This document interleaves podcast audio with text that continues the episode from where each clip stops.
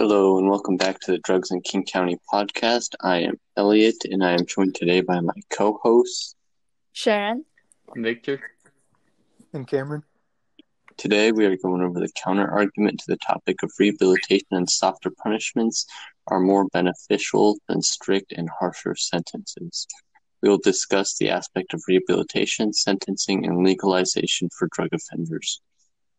Victor, can you start us off with telling us about why rehabilitation hasn't made much progress over the years? Yeah, so since the 1970s, when retribution replaced rehabilitation as the dominant sentencing philosophy, prison populations have climbed while crime has continued to rise. Um, the public saw this and argued that with the justice system saying that rehabilitation does not work and that prisoners need harsher punishments instead. Lipton from Narcotic and Drug Research Incorporation from New York said that rehabilitation won't help decrease crimes nor mass incarceration and has essentially concluded that nothing works. As rehabilitation has fallen into disfavor, harsher felony offender laws were enacted, which made legislators mandate harsher sentences against drug dealers and users in the 1980s. As a result of these new sentencing laws, the nation's prisons became full of serious drug abusing offenders, including many recidivists. As the government looked for new ways to reduce the prison population, they concluded that rehabilitation should be only used for low drug offenders. So they initiated these re- rehabilitation programs back in prisons in the early 2000s. These rehabilitation programs have been scientifically proven that certain types of prison based drug treatment can substantially curb some recidivism, but only programs are now used for low drug offenders. And so, how have rehabilitation programs evolved during the years? Well, there has been an increase in rehabilitation programs, but a lot of policy policymakers disagree with these.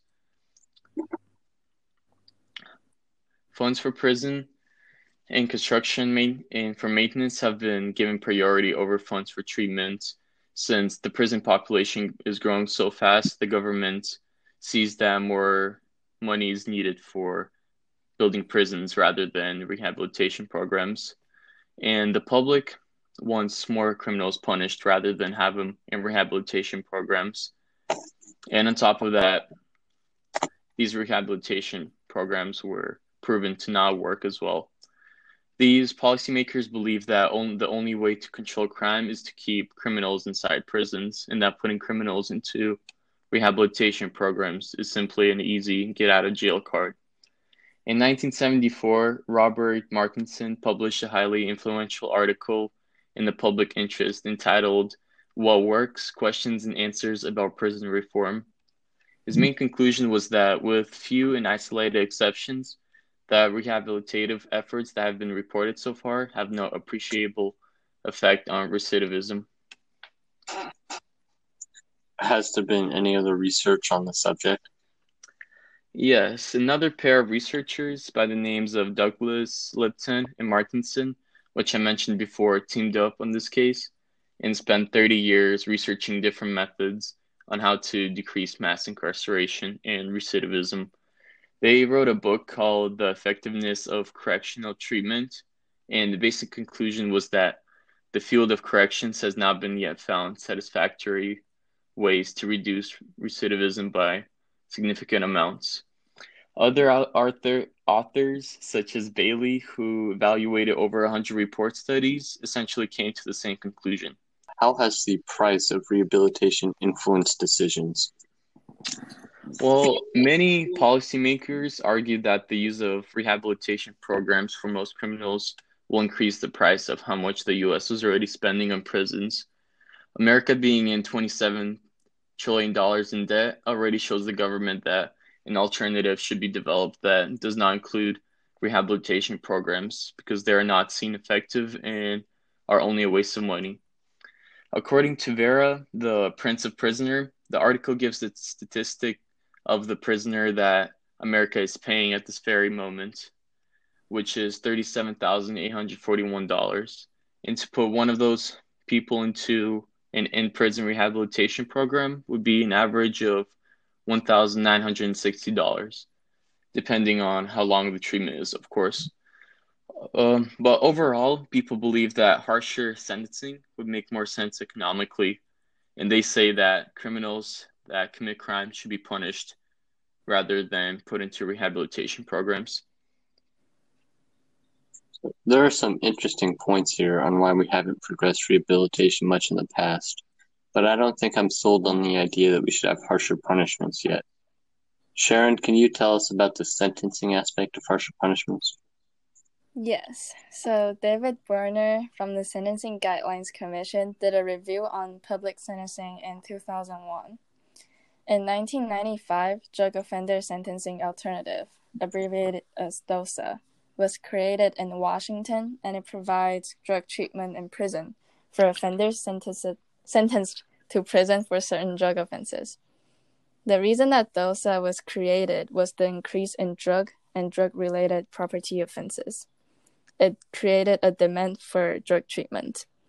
In a public sentence review, it stated that convictions for drug offenses in Washington state doubled between 1985 and 1987, and it doubled again between 1987 and 1989.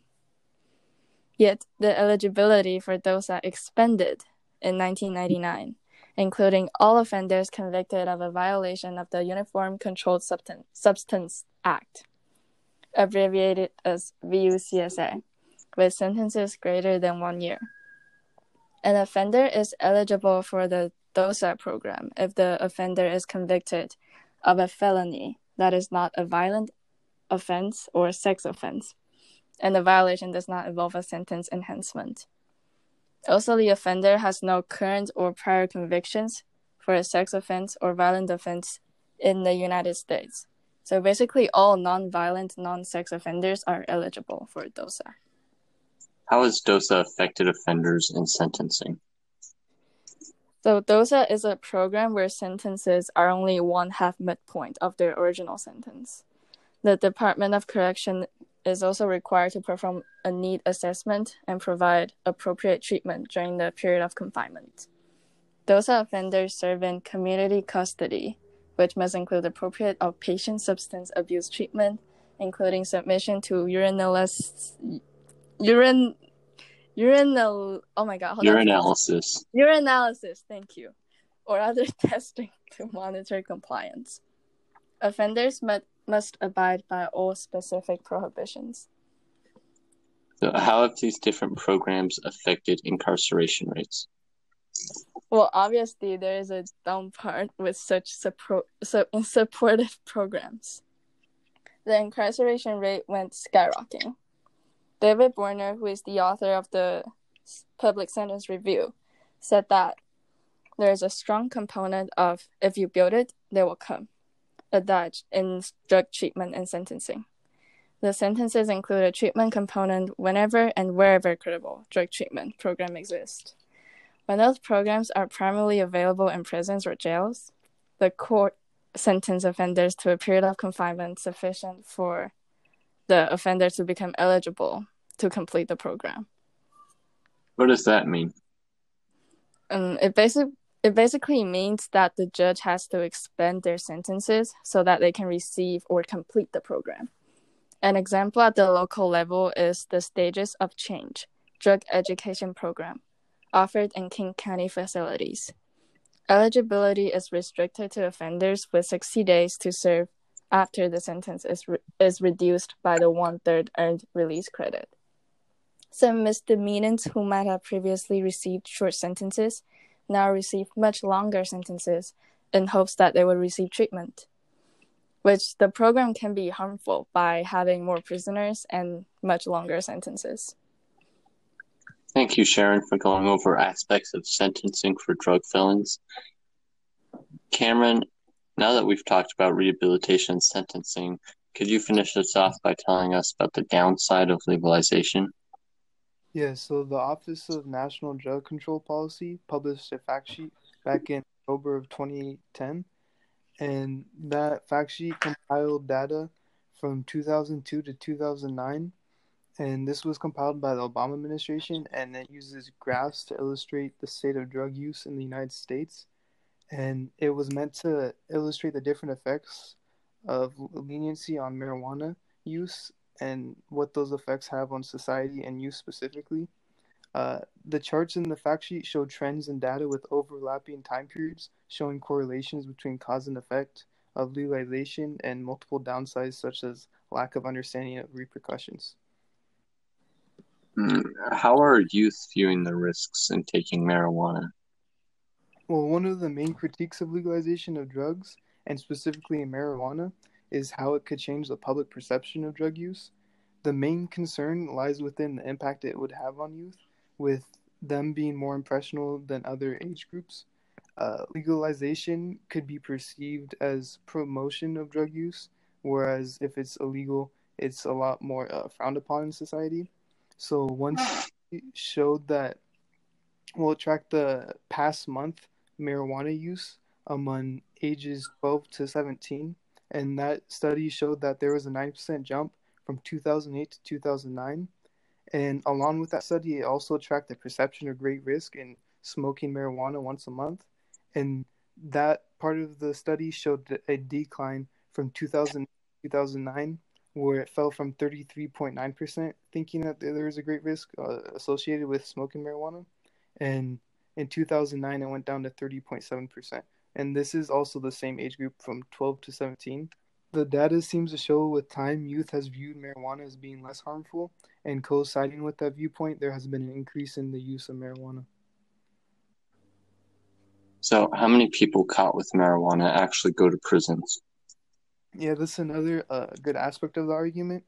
Uh, as one of the pr- arguments for proponents of legalization is the people incarcerated, in turn helping reduce mass incarceration. But uh, there's been surveys that have discredited that viewpoint. Uh, one such survey was one by done by the Bureau of Justice Statistics, and it showed that 0.07 percent or point Yep, 0.7% of all state inmates were behind bars for marijuana possession only. So this is a very low number, and this study refutes the that of legalization will help mass incarceration, as the vast majority of inmates would still be incarcerated even with legalization of marijuana because a lot of them are in there because of other reasons, and marijuana possession could just be one of the things in a long uh, sheet of issues another reason for keeping drugs criminalized is that it keeps the price of drugs higher. So if people want to use it, even if they do, it's illegal.